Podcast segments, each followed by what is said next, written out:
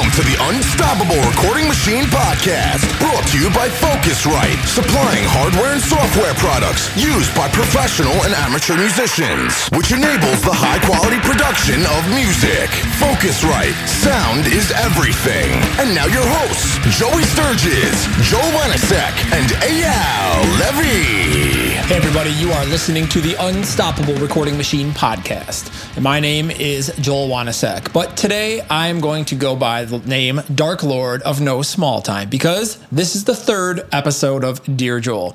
So we're gonna have a little bit of fun. Basically, this episode is you guys submit your questions. If you want to submit, it's al at urm.academy with the subject line Dear Joel, and be very specific on what you'd like me to talk about or answer. So I answer your user submitted questions and go on all kinds of fun and exciting rants.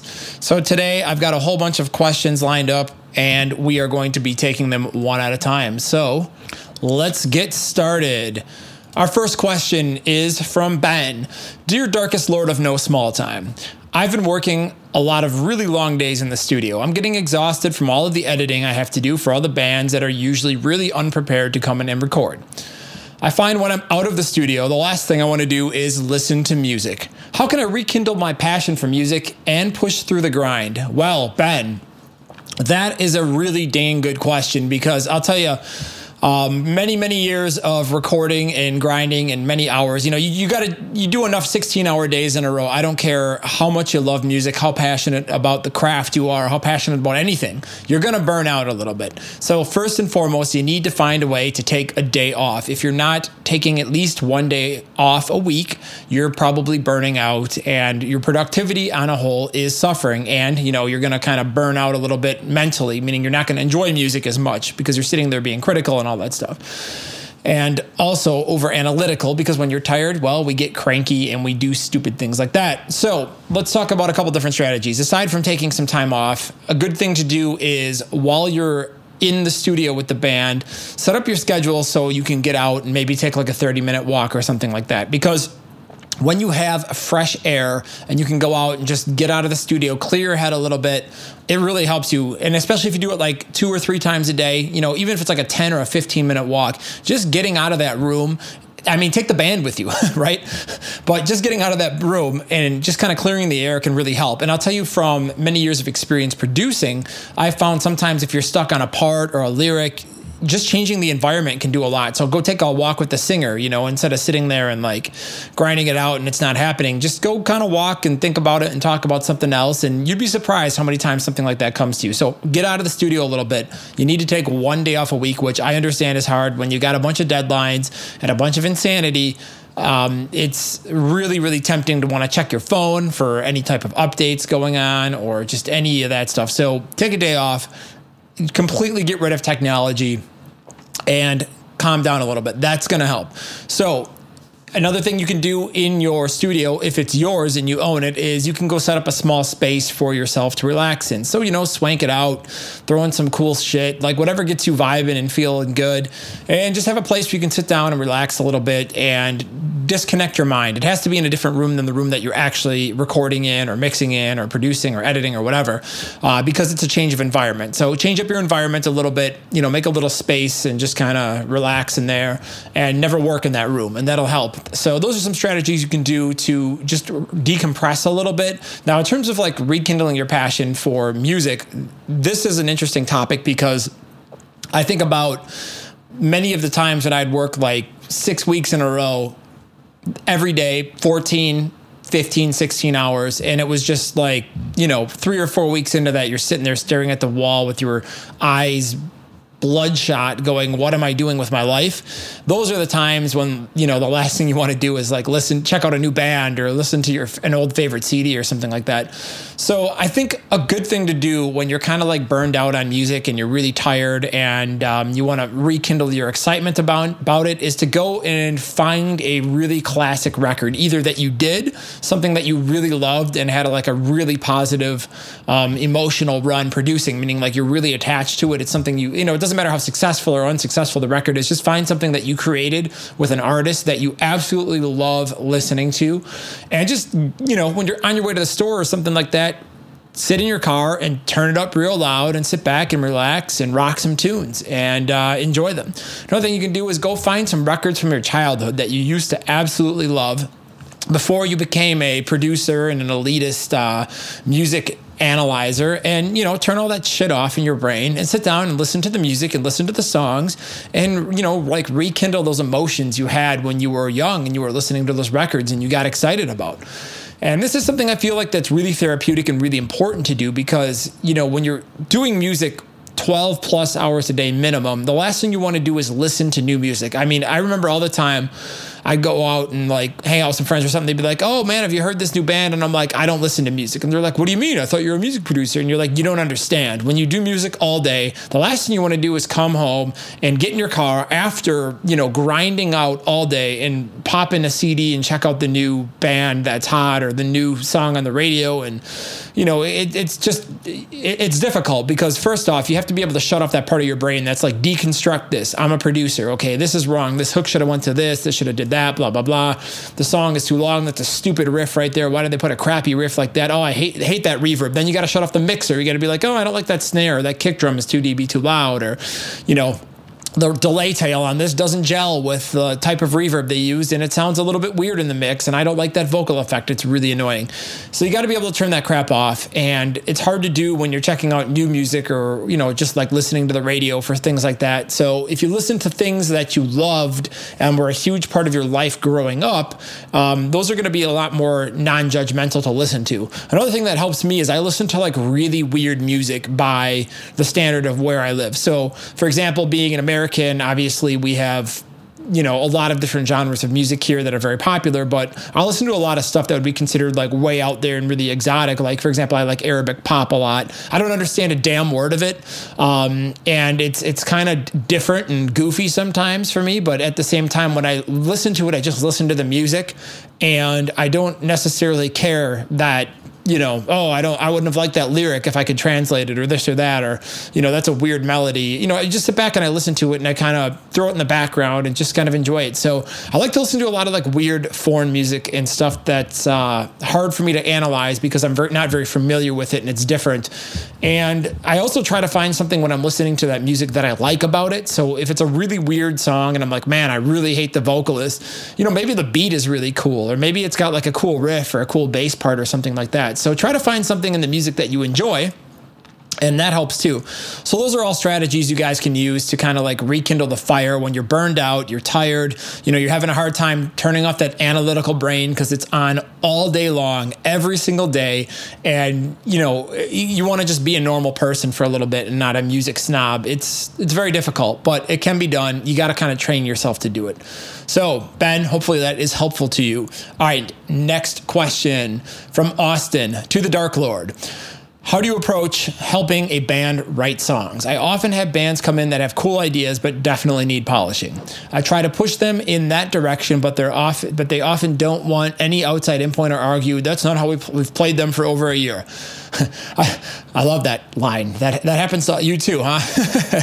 I struggle to find a balance between pushing the band to have the best music possible and feeling like they're still in control of the songs and music. Okay, I've got a lot of different thoughts on this, Austin. So first and foremost, the most important thing with the band is what are they trying to accomplish? Okay, if the band is not trying to be commercially successful in any way, shape, or form, and they literally don't care, don't push them. Just hit the button, smile, because hey, man, you get paid the same unless you're a producer and being paid on points and you know things like that. But reality is, if you're just recording the band and mixing the band, some bands are going to be really weird and really out there, or you know, there's just no way they're going to succeed. So why, if they don't want to succeed and that that's not one of their goals in terms of like commercially, then why force them to? You know, just just do your job and make them sound good and you know make a cool record. Um, I think that if the goal of the band is to be commercially successful and to have a career. Now, there's a fine line because a lot of people will tell you that they want to be successful in this and this and that, but they will then not do anything that is necessary to become successful. So you need to be able to call a goat a goat. You know, you got to look at a band and, you know, listen to what's the words coming out of their mouth, but understand through their actions, their reputation, what they've achieved, the kind of music they're writing, etc., what their image looks like, how serious they actually take the stuff. And if the answer answer is if they're very serious and they want to be successful, then I feel like it is your job and right as a producer to come in because that's why they hired you and offer an outside opinion. Now, the band doesn't have to listen to you, and obviously, in the beginning of your career, it is going to be extremely difficult to come in and be like, all right, guys, you need to do this, you need to do that, blah, blah, blah. And they're going to be like, well, who the hell are you? You got to build rapport. You got to build credibility. And these things take time. You know, for example, if you walk into a mega producer in rock like Howard Benson, and Howard Benson says that chorus is shit, you know, as a band, if it's your first record, you haven't sold any copies. Who are you to say, Howard, you don't know what the fuck you're talking about? We've been playing this riff for a year, blah, blah, blah. The, Howard's just going to be like, well, I'm Howard Benson. You, did you walk down the hallway and look at all my platinum records on the way in here? If not, go do it again. So, you know what I mean? Like, when you're in that kind of position, I'm using that as an, an example. Um, you can kind of get away with whatever you want to. So when you are really established and you've got a pretty decent name, you can use that and swing that around like clout. But when you are not in that position, it's kind of difficult because you're going to sit there and you're going to be like, okay, I need to build rapport with the band. How can I get them to trust me? Well, a good way to start doing that is to first off have great ideas. So if a band's been playing something for a while and you suggest something, you know, they might be really against doing it, but you got to always just come in with a mentality like, hey, can we just try something? Just humor me. If it sucks, we'll can it. You know, you can always approach it like that. But if you come up with like three or four really good ideas, the band's going to be like, hey, dude, this guy, he knows what's up. You know, we're going to start listening to his input because maybe there's some kind of chemistry and synergy there. Now, if people are like really, really against any sort of change, you know, you can't necessarily beat them into it, like I said, unless you have serious rapport with you. Like they need a reason why they're going to listen to you. Another key way to do it is you got to look at the power dynamic of the band. So you're sitting there and you're like, okay, who's the decision maker in this band? Who's the main writer? Who's the guy in the band that is really opinionated but doesn't have any talent and no one cares what his opinion is? Is there like a hidden genius in this band, etc.? So you got to figure out the power dynamic of the band. You really need to think about how you can play them off against each other. For example, maybe you've got three dudes that think your idea is a really good idea, but the, the songwriter's like, no way, man, this is my riff, like blah, blah, blah. And everybody in the band, while you're sitting there having a cigarette with them or, you know, on a break, and they're like, hey, you know, Stevie, his ideas kind of suck, and we don't like that riff. And about time somebody said something, and he's going to be really resistant to it. So then you kind of got to team up with the band and just be like, all right, well, you know, Stevie, that riff is all right, but can, I think you can do better, man. You got to like issue the gauntlet and the challenge. Be like, I think you can do better. Like, write me a better riff or try this part. What do you think about doing something like this? Like, come up with a transition. If you tell somebody what to do, usually they're going to resent you. But if you show them how to do something, they usually will take credit for it in their head and they'll be really excited about doing it and it'll be like their idea. So you got to kind of approach it like that. Like you can't force people, they're going to resent you, but at the same time, you got to make it feel like it's their idea even though it's yours. So you got to be careful and you got to get them to try things and you can always kind of issue a challenge like, "Hey, I have an idea for this part." Really, really difficult band.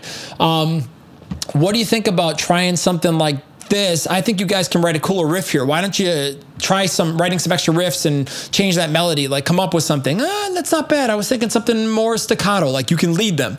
No, no, no, the vocal's too long and held out. Maybe something a little bit choppier with less words. Yeah, that's sounding better. What do you guys think? Yeah, yeah, we kind of like that, dude. Yeah, that's not bad. So then they came up with it, but you're kind of sitting there trying to subconsciously lead them into what you want them to do.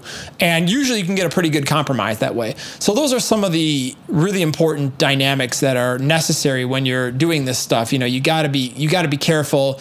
You got to lead people, but you can't tell them what to do. It's really really challenging. I think that it depends on the goal of the band, Austin. You know, if you push the band too hard and they just are intent on sucking, then they're intent on sucking. But if the band wants to be really successful and they're really difficult, you got to be kind of like a manipulative dude in some ways. You know, you got to go in there and you got to really find ways to get psychology to work. And sometimes you got to team up with people and make alliances. Sometimes you have to uh, break people down and rebuild them. Sometimes you need to you know, very, very carefully like fulfill the story that's in their head. So those are all things that, you know, are very challenging to do and take a lot of practice, but generally the more you practice them, the more different situations you go for or go through, the better you're going to get at it. So, all right, next question. Dear Dark Lord of No Small Time, my name is Ashley. I'm 19 years old and I live in a small town of, in Mexico, so there's no musicians, bands, or studios around here. I'm going to move to a bigger city, but I can't afford to go to college and move to a big house where I can build my studio. My question is to you: um, Should I go to college or move t- uh, and move to a little apartment, or uh, not go to college and move into a house where I can build my own studio? okay, well, this is an interesting conundrum. So we're sitting here thinking about like, all right, should I go to college, get a cheap apartment because I haven't saved up enough money and not really record, or should I go to college and you know not go to school and buy a house? Well. The question is, what are you going to go to college for? And I wish I would have known that information because depending on the degree, I would have very drastic differences in the way I would say this. Um, it depends what you want to do for a living. And I hate questions like this in a way because it's it's very difficult to answer because it's it's vague in terms of like all right well how do you give somebody life advice? Because I don't want to give you the wrong advice and then have you go do it and then be like oh that guy didn't give me the right advice. So um, if you're going to school for something else other than recording or other than music or whatever, you know, like say you're going to be a math major or whatever, you know, that that's a fallback. Like that's an actual career. So if you're going to do that and that's what you want to do, then that's what you should do. Now you can always go back to school. It's important to note that, you know, you're 19. If you go and pursue music for 4 or 5 years, and don't make it, you know, you can always go back to college and you're only out four or five years. But most importantly, if you enjoyed your time doing it, you learned a lot being a business owner, that's something you can also go into a job interview with and say, hey, you know, I ran my own business for a couple of years and I just got tired of it. So I went back to school and I decided to become a nuclear physicist. So that's a bonus on a job application because I feel like it shows that you have um, balls and skills. Like you're not afraid to take risks and you're not afraid to go out and self educate and to learn. And that's important for a prospective employer. You know, they want people that uh, are going to rise above the rest. And usually, someone that's going to take that kind of risk and initiative is somebody that is going to be an impressive candidate, from my opinion, and from other people I know that run businesses and hire people and things like that. You know, that seems to be the word on the street as far as I'm concerned.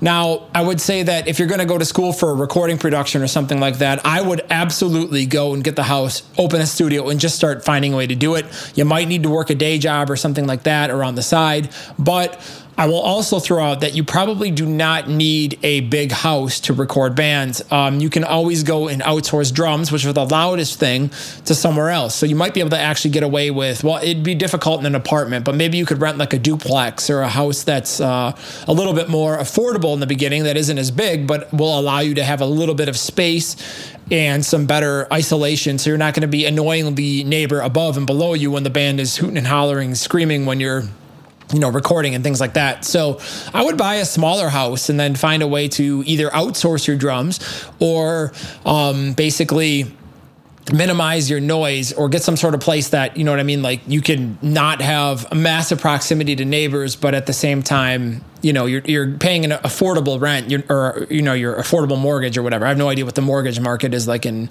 mexico. So I, I, have no idea what the terms are what makes more sense. But do something financially smart is what i'm saying. If you've got money saved up be careful because you know if you don't have any bands you're going to get a house and then start a business. You know you got to think about how you're going to get income coming in right away. Because it may take a couple of years for you working out and you know getting bands in the studio and things like that to really start to get to the point where you're paying your mortgage and all your expenses and you're making a living so you got to be careful there i'm all in favor of making really smart and conservative financial situations when I always did things in my studio in my business, I always kind of tried to prepare for the worst, but was very optimistic. Like, okay, in three to five years, I'll be doing X, Y, and Z. This is kind of my plan, but let's pretend none of that works out. What am I going to do financially? How am I going to uh, get by and etc.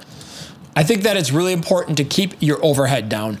So to sum it up here, Ashley, I think that you got to figure out what you'd be going to school for and if it's worth going to school for, if that is what you want to do with the rest of your life, meaning if you want to record and produce bands or whatever, or you want to go and, you know, go to school for that or whatever. If you're going to do that, I would just start the business and, you know, learn how to sink and swim and just be an absolute fanatic devotee to studying audio and get your education from yourself. That generally is my in my opinion is a much better way to go for a recording type or an artistic type degree because you know you go to university for recording how are you going to get a job? You know, I mean, I know a lot of guys that own studios that won't take somebody out of a, a program like that because they want to teach them from scratch. So there's a lot of pros and cons you need to think about. Make sure if you're going to buy a house that you buy a house that is affordable and you can, you know, have a nice cushion. So I like to say at least six months worth of savings so you can have six months to figure it out if you really, really get into some trouble. So be smart about it. Um, I'm not sure what the best thing to do for you is only because I don't know what it is you're trying to do. So once you figure it out what you're trying to do, then you can do it. And, um, you know, good luck to you. I hope you really nail it. And uh, hopefully you are very successful with it. All right, next question from Aaron. I absolutely love the mix of Vinyl Theatre's breaking up my bones that you did. The low end in particular is so spectacularly well defined and consistent. I was wondering if you could talk about your philosophy of balancing the low end of the mix as a whole. Okay, I got to remember because this was a while ago, maybe like two and a half, three years ago. And I'm trying to think what I used. So I mixed that through a summing mixer. I used an SSL Sigma. And that's actually one of the things I wish I would have done on that mix is turn up the bass like 2 dB because I feel like it's just a little bit on the soft side for me. And looking back for how I mix now, that's like one of the things that I wish I had done on that mix. Just gas the bass a little bit. There wasn't a lot of time. I was kind of in a hurry when I made that record because I was leaving the country and the label was trying to push me to get it done. And, you know, it, it was a very crazy time so I had to kind of get it done. I didn't have a ton of time to reflect on it. It was very impulsive, and I'm definitely happy with the mix. I just wish there was a little bit more bottom end. So it's interesting to read this comment to think that somebody uh, really really likes it. So that's cool, man. I, I definitely appreciate that. Um, I'm trying to think of the philosophy. When I was recording the band, I tracked in everything through a lot of really nice gear. So, for example, the bass was a DI and I don't remember what kind of Fender bass it is. Let's just say something stock like a P or a J bass or something, or you know, it was like one of the stock popular Fender models of bass. I don't remember exactly. And it went into a SansAmp with a little bit of distortion to kind of you know help limit the low end. And then i went through a shadow hills mastering comp and a Manley massive passive. And the shadow hills was crushing the bass on opto a couple db to kind of make it more cons- uh, consistent. And i really like that opto compressor circuit for tracking as i've said on the podcast many times because it's really safe and the attack and release times aren't going to screw you later in the mix if you set them just a little bit wrong in terms of like movement and uh, you know how well it's locked with the rest of the track. So it's a very safe compressor to track with, and it's got those cool transformer options. I probably used like steel or iron, which has got some grit and some nice analog distortion. Iron's got a bump at 100. Uh, steel's got a little bit of a little bit of a bump at 50 hertz. Uh, I like the massive passive usually just for the tubes in it. It's kind of got a cool sound to it, so I definitely went through that and then i may or may not have used an additional compressor like a distressor but again i think i was shadow hills optoing it so i recorded the di and i recorded the SansAmp track when i mixed it i believe if i remember correctly that i took the SansAmp for the bottom end. I probably just put some limiting on it and maybe a little bit of post EQ. And I think that was it. It didn't really need a lot because I already processed it how I wanted it going in the box. And the top end, I took the DI and I think I just put some amp distortion on it, um, like I do in Nail the Mix. It was probably just like stock Cubase distortion or something really stupidly simple. And, uh, you know, filtered it out and, um, I'm trying to remember. Oh my God, it's been so long. uh, I definitely put a little bit of distortion on it and probably a little bit of EQ and maybe some limiting or something like that. So it wasn't anything crazy. It was just about getting a really good, consistent bass performance and running it through some really nice gear in mix and then summing it analog to really kind of get that depth and that juice and, uh, you know that front to back that analog give. So that's kind of what i did um, on the actual mixing side. I think i definitely came back out of the ssl went back into the shadow hills and the massive passive on the mastering chain because they add a nice just width and size and just that little bit of glue. So that's pretty much the chain. So definitely, I think the most important part of that, Aaron, was getting good, solid performance out of the bass and getting each note on the record to be performed as loud as I wanted to. So if the bass player goes up and plays something high, I want to make sure he's getting enough volume out of his hits. So when he goes down low, there's not a massive jump in the low end. So I don't have to make up for it with compression. Okay, next question from Scott. Privyet is Kiev. That means hello from Kiev, Ukraine. As a power lifter, I find it very easy for me to visualize my next lifting goals. Is it more or less easy enough for me to say, okay, Scott, this year you're going to get hit you know 440 pounds on the squat which is 200 kilograms. I can replay the visual of me hitting that squat rack every day and it keeps me on track. I seem to not be able to do this with audio work. I still have trouble nailing down exactly what i want to achieve. My goals are too general like wanting to work in the audio world etc how did you force yourself to learn to be able to decide, pick a goal, and visualize hitting your goal? Okay, this is an interesting topic here, Scott, because I definitely struggled with this a lot when I started recording. I know I wanted to do music. I had no idea where I wanted to go. I was playing in a band, I was recording a little bit, I was screwing around with my guitar website, and I, I just had a bunch of, oh yeah, I also licensed songs. I had like all these little irons in the fire.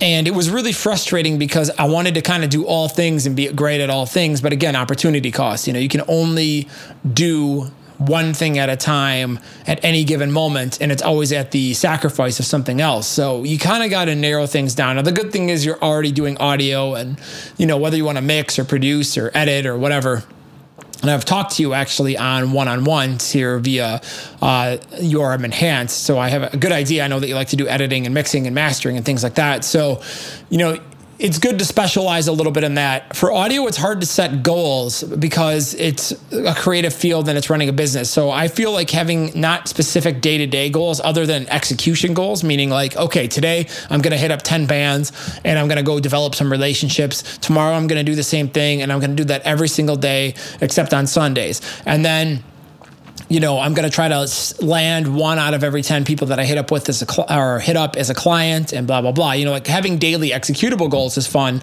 and important. But in terms of actual business goals for how successful will I be in three years or five years, those are much harder to predict. And a lot of things I've ended up doing in my life, and I can only speak from my experience, have definitely been things that I did not expect to do. So, like what I'm doing right now, which is talking to you guys, this was not an any five or 10 year plan that I ever had.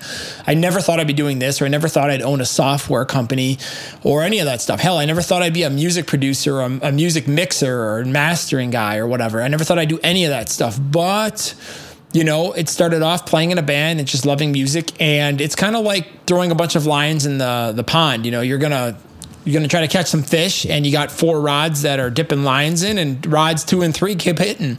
Then rod one hits a little bit and rod four just sits there silent. So you know you start concentrating on two and three and you get rod one over by two and three. You adjust your strategy a little bit you know, then rod three is really hitting rod one because now it's in the same area as hitting, but rod two seems to be hitting a little bit slower. So you're going to focus more on rod two and three, you know, and eventually rod three is going to hit a lot. So you're just going to double down and really, really focus on that thing and just crush it and try to be great at it and be one of the best. So th- I feel like it takes time to really figure out sometimes in a creative field how you want to specialize. Now, some people, I'll give it to them. They know right away. Hey, I'm 17 years old and I just want to mix records. Like that's awesome. If you're one of those guys, that's cool. I was never one of those people. I was always kind of like job agnostic, meaning I didn't really care what I did as long as it was in music because I was passionate about it and I loved doing all of it. And I always kind of remained open minded to it because I think it was important when pivots came along in my career, like, hey, I could go in this direction or this direction. What do I want to do right now?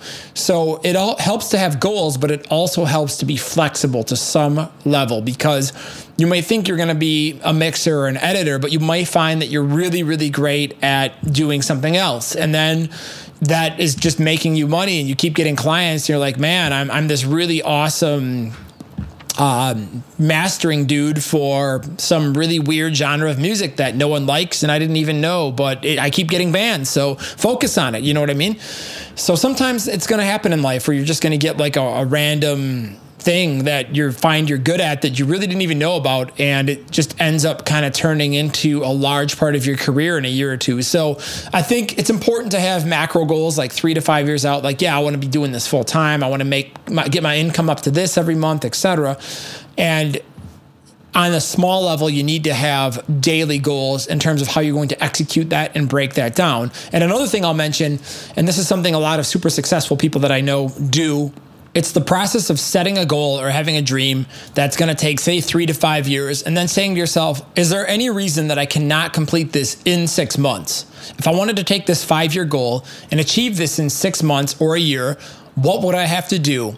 On a macro scale to make that happen. Now, what would I have to do in a midterm scale? Now, what would I have to do every single day to the T to make that happen. So if you can kind of aggregate and adjust that scale of time forward, and you can't find a good reason for why you wouldn't want to speed that process up, then I think you can really sit down and say, okay, you know, if I want to do this now in the next six months to a year, this is what I've got to do every day. So start doing that. And you might find over some time that you achieve a lot of these goals that you set for yourself pretty quick, and you you have to come up with new goals to, uh, to replace them. So let's move on to the next question here. Dear Joel, we've talked about it's Lord no small time today. I need you to resubmit your question. No, I'm just kidding. Um, okay, uh, dear Joel, uh, you've talked about when you were younger how you had problems socializing with other people. Yeah, I still do. Um, I have similar problems when I'm at parties, shows, etc., and it's getting in the way of me being successful in music production. What advice would you give me to be a more social person, or do you know any types of books that deal with the subject? Thanks, Louise. All right, Louise, this is something that I feel like a lot of studio guys and studio nerds, basement dwellers, you know, dark room sitting songwriters, etc. This is a problem that a lot of us have is we aren't the most social people. We probably wouldn't be sitting in a room making music 16 hours a day. You know what I mean? That's just not the two don't go together very well. So when it comes to social skills, the first and foremost thing that I think helped me a lot is really radically forcing yourself to step outside of your comfort zone. And that's very difficult to do because well, we'll sit here and we'll agree and shake our head like, yeah, I'm going to do this, actually doing it is really freaking hard and will cause you a lot of anxiety. Now, the thing you got to keep in the back of your mind is when you're doing that, you got to sit back and say, hey, What's the worst that can happen? If I go to a party and I walk up to 20 people and try to make friends with all 20 of them, you know, some people are just not going to get along with me. Some people aren't going to like me. And, you know, if I go to that party, I mean, what's the chance of me running into any of those people in the street or anything like that? So find a place that it's low risk. You know, maybe go to like, some boring meeting or find some hobby you have. Maybe you're into video games. Go to a video games conference and uh, meet up a bunch of people. Find something that's outside of your professional circle. So if you have a bunch of awkward encounters with people that are kind of weird, you're not pissing off somebody who owns a record label that's going to be detrimental to your career or something like that. But a good way to practice is just go find something, you know, go to a house party or something like that, or, you know, go play a show in another town or, like I said, go to a conference or something. Just find an excuse to do something where you can meet some people and be in an awkward p- position. And then once you're in that really awkward situation, what you want to do is you want to go out and have a goal. Like, okay, I'm going to talk to 15 people tonight. And if I don't talk to 15 people, then I failed. So I have to talk to 15 people no matter what. So you're going to go out and you're just going to do it. And you're going to practice. And you're going to practice a lot and you're going to do this every week. And it's difficult. Okay. When I was in college, I was very socially awkward and I went to a house party, I remember, for the first time all by myself, which was really awkward because I had like one or two good friends and I never really went anywhere without those guys. And I just did it by myself. And I walked into a room with 100 people in it and absolutely knew not a single person. And I felt so weird and so out of place. And, you know, I went, walked right up to the keg, had a couple of beers relaxed a little bit, and then I just started. And you know, by the end of the night, I met some cool people and made some friends, and you know, pissed a few people off, and it, it was okay. You know what I mean? Because the thing is, some people you're just never going to see them again. So it doesn't matter if you say something stupid or you make a fool out of yourself, or you don't have to deal with them. And even if you do, so what? It doesn't matter. Like People say and do stupid shit all the time. It happens to all of us. I don't care who you are. No one is perfect. We all say and do stupid things. It happens. We all have our good days. We all have our bad days. So you can't be so self conscious that, you know, you're going to mess up or say something weird or whatever. So you just got to go and do it, man. Um, another good test is if you're really socially awkward. I don't know what your love life is, but go hit on girls. And that's something that creates a lot of anxiety for social awkward people because it's socially awkward people because it's just so I don't know, like there's that whole fear of rejection thing. So go hit on girls and just expect to get turned down by all of them. Because as you start doing it and you start building up a little bit of confidence, you're going to find that a few of them are going to be into it and they're going to say yes. And you're going to be like, holy shit, what happened? It's going to be a major confidence boost. But the, the intent is not to date them or whatever. I mean, maybe it is for you. It depends on your, your social, your status here, your, if you're single or whatever. But the intent is to go out and just get out of your comfort zone and do something that makes you nervous or makes you feel awkward. So when you're in public and you see a girl that's pretty, and just say, you know what, fuck it. I'll probably never see this girl again. So I'm just going to walk up to her and try not to totally embarrass myself and see what happens. Because at the worst case scenario, you are exactly at the same place that you were before you did this. And at the best case scenario, hey, you got her phone number and you're going on a date tomorrow or whatever, you know? Who knows what could happen? But you know what I mean? Like you just got to go and you got to make do things that make you feel way uncomfortable because you do enough of them eventually they're going to start to get comfortable. And over some time you're going to rewire and reprogram your brain. You're going to get some of that anxiety out of you and you're going to feel better. Now another really good way to break social anxiety is to be in a band to perform on stage in front of people because what's the cliche that there are so many people that are more afraid of public speaking uh, than there are of death. I don't know what percentage it is because i forgot but it's a very quoted statistic in every speech class i ever had to take when i was a kid in college.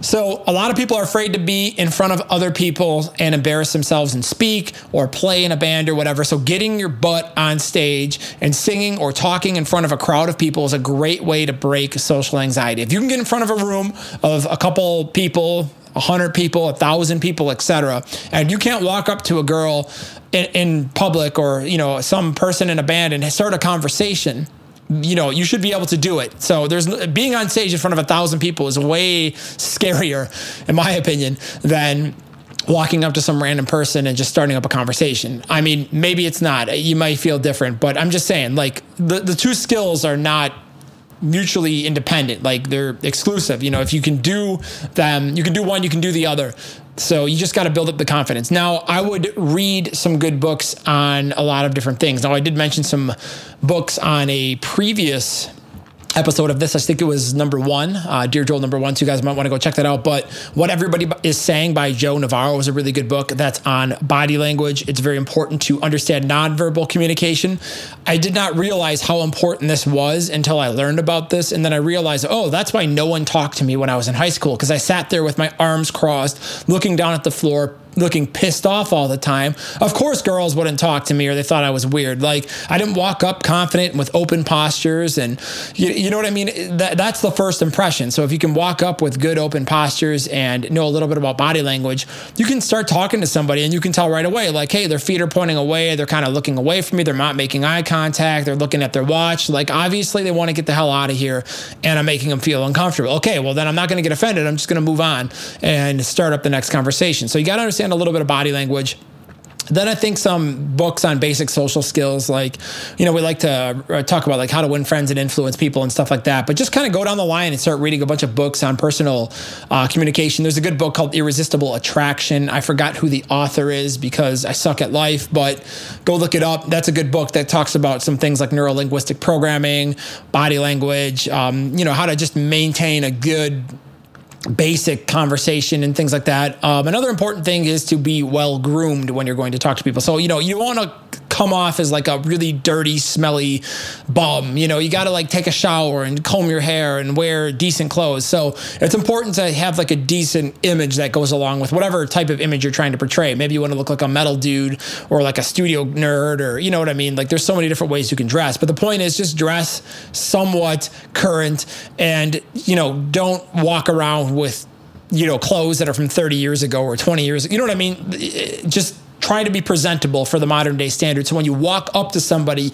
you fit in and they're not like, who the hell is this weirdo? And you haven't even opened their mouth and they're, they're prejudging. So all those things are things that you can do. It's still difficult, but hey, you know, the more you practice it, the better you get at it. I like to put myself in uncomfortable situations all the time and just try to talk my way out of it and it's it's fun and exciting and you get better and you, as you go so hopefully Louise that helps and hopefully your social skills improved and it starts helping your career more all right next question Tyler wants to know my question is to you what are the benefits of analog summing? What exactly are they? A lot of people seem to say that analog summing provides depth and width and can add color if desired. Others seem to say that it's the progression of detail of digital in the box summing that analog summing is becoming outdated. Uh, I would love to get your opinion on the subject. All right, Tyler. Well, digital summing does not sound like analog summing, period. So get that out of your head. Uh, if you want to test it, I'm going to recommend what Mixerman said in his book, The Zen of Mixing, which is an excellent book and you should probably read if you like to mix. Grab a summing mixer, right? Um, mix through channels one and two of it and, and mix in the box. And then what you're going to do is you're going to get your mix framed to the point where you're kind of struggling, meaning like get through that first hour or two where you kind of got like a rough balance before you really get nitpicky with it. And, and then so you're going to be in one and two, so you're going to eliminate the coloration the box is going to provide. You're going to stem out into the summing mixer so you can hear the summing. You may need to do a little bit of rebalancing or whatever, but you are going to then hear the difference between the summing in the box and out of the box. Now, the thing is with mixing into a summing mixer, that is very difficult. And I struggle with this all the time because when I read people talking about analog summing and things like that, they try to do scientific comparisons. But the problem is it's nearly impossible to get the perfect comparison because when you mix into a summing mixer, it has a sound, it has distortion, it has nonlinearities, it has all sorts of things going on depending on the type of mixer you're mixing into, what kind of hardware it's got in it, etc. And the point is you are going to adjust your decisions going into the summing mixer, meaning that the summing mixer is going to depict all of the EQ that you do, how loud things are, etc. It's going to influence all of your decisions. So if you're mixing on a summing mixer, you're going to mix slightly different than you're going to mix in the box because again, analog summing just like you said, it does add a little bit more width, a little bit more separation. There's more top to bottom, more front to back, more left to right. So it's like you get a little bit more space to play in and you get more of a 3D soundscape and spectrum. And once you hear the difference and you start mixing into it and you can perceive the difference, and I think it's easy to perceive. Again, a lot of guys that are critics of this stuff, they don't mix records for a living and they don't mix anything that anybody has ever given a shit about. So for me, it's hard to have credibility on a topic. When I listen to your mixes and your mixes fucking suck, I'm not going to listen to your opinion on mixing because you cannot mix. So why the fuck would I listen to your opinion? If Chris Lord Alge says, hey man, you know, my console sounds cool and I like the sound of it and it adds X, Y, and Z, I'm going to listen because Chris Lord Alge can freaking mix and he's quite amazing at it. So, you know, like ITB versus OTB, it's a matter of taste and things like that. You need OTB? No, you don't. But analog summing is cool. It's got a vibe, it's got a sound, and it may be cool in your workflow. You need to try it, you need to experiment. The thing is, I will argue this until the day that I die and rot in the ground. When you sit down in front of a setup and you know it intimately, and I'm talking years, months, whatever, if you're a working professional and you mix on the same rig all day, every day, day in and day out, you can perceive very, very, very small differences, and they will be immediately apparent to you. It's just like if someone puts a 1 dB boost on your monitors, you're going to be like, man, why does everything sound so bright today? You know, you're just going to know. Or for example, when you're comparing preamps, you're going to be like, you know, the API just does not sound right for this snare. Ah, the Neve. Now that sounds right for this song. There's just something about the way the Neve sits. You know, you can hear these differences. The same thing is like that for an analog summing bus. You're going to sit there and you're going to be like, hey, dude, okay, this is a little bit different. The question is, do I like it? And does it sound good? Does it make me mix faster? Does it make me mix better? Does it improve the sound? If the answer is yes, then keep it. If not, return the damn thing. So I think that analog summing has its place. I love it when I have time to mix and I'm not in an absolute hurry. hurry I will break out the summing mixers and go all the way. When I am in a dead hurry and I, there's just too much going on, I'll just whip it up in the computer and get it done. So it's got a tone, it's got a sound and it's worth experimenting with. Again, what you will notice is a little bit more space to move around. The instruments will sit better in the space. To me, it's like the difference between a really shitty preamp or a really shitty converter and a really damn good preamp or a really damn good converter. Like just the precision that it puts the information, meaning the instrument, in the space is much different than how it feels. And ITB to me feels a little bit soft and um, what's the word I'm looking for? To me, it feels a little bit soft and kind of like hazy, like there's a, a, blanket over it. Whereas, and it also feels flat, like a piece of paper. I'm trying to use like visual references. Whereas analog mixing and analog summing to me feels very round, where ITB to me feels square. It feels like I can move around and I'm in like a big orb. If it's so weird, it's so hard to explain. You have to experiment. But like I said, just do what Mixerman suggested. You'll hear it right away. If not, you're fucking deaf. you shouldn't be mixing records, or you know, you got to figure out what you're actually monitoring on or something like that. But regardless, at the end of the day, try it in your room go rent a couple of summing boxes. They're all going to sound a little bit different and do something a little bit different. And somewhere in there, you may find something that you absolutely fall in love with. And if you fall in love with it and you can afford it and you feel like it makes a difference, then it's worth investing in the tool. If it doesn't meet that criteria and you're happy with it, you just stay in the box. But I will tell you that digital summing to me and even with the new non-linearity plugins, they have a sound and it's different than the analog stuff. Like VCC has a very identifiable sound to me. Uh, just like VTM, it sounds different than actual analog tape and actually mixing through a real console. It's an emulation. And I do own a plugin company, so I know a lot about how people emulate and the types of things that they do in programming and what the limits are of the technology. And I'll tell you, we got a ways to go yet. I'm still waiting for somebody to do a convincing compressor that has excellent movement to it. But that's a whole nother topic. So, guys, I'm going to leave you with that today. That's enough ranting for me. Hopefully, you've enjoyed this episode. Um, I just want to say if you do want to submit questions in the future, shoot them to al at urm.academy with the subject Dear Joel, and I will be back for round four of this and we will get together soon and talk shop some more. But I got more questions to answer, and you guys take care. Cheers. The Unstoppable Recording Machine Podcast is brought to you by Focusrite, supplying hardware and software products used by professional and amateur musicians, which enables the high quality production of music. Focusrite, sound is everything. Visit Focusrite.com for more information. To ask us questions, make suggestions, and interact Visit urm.academy slash podcast and subscribe today.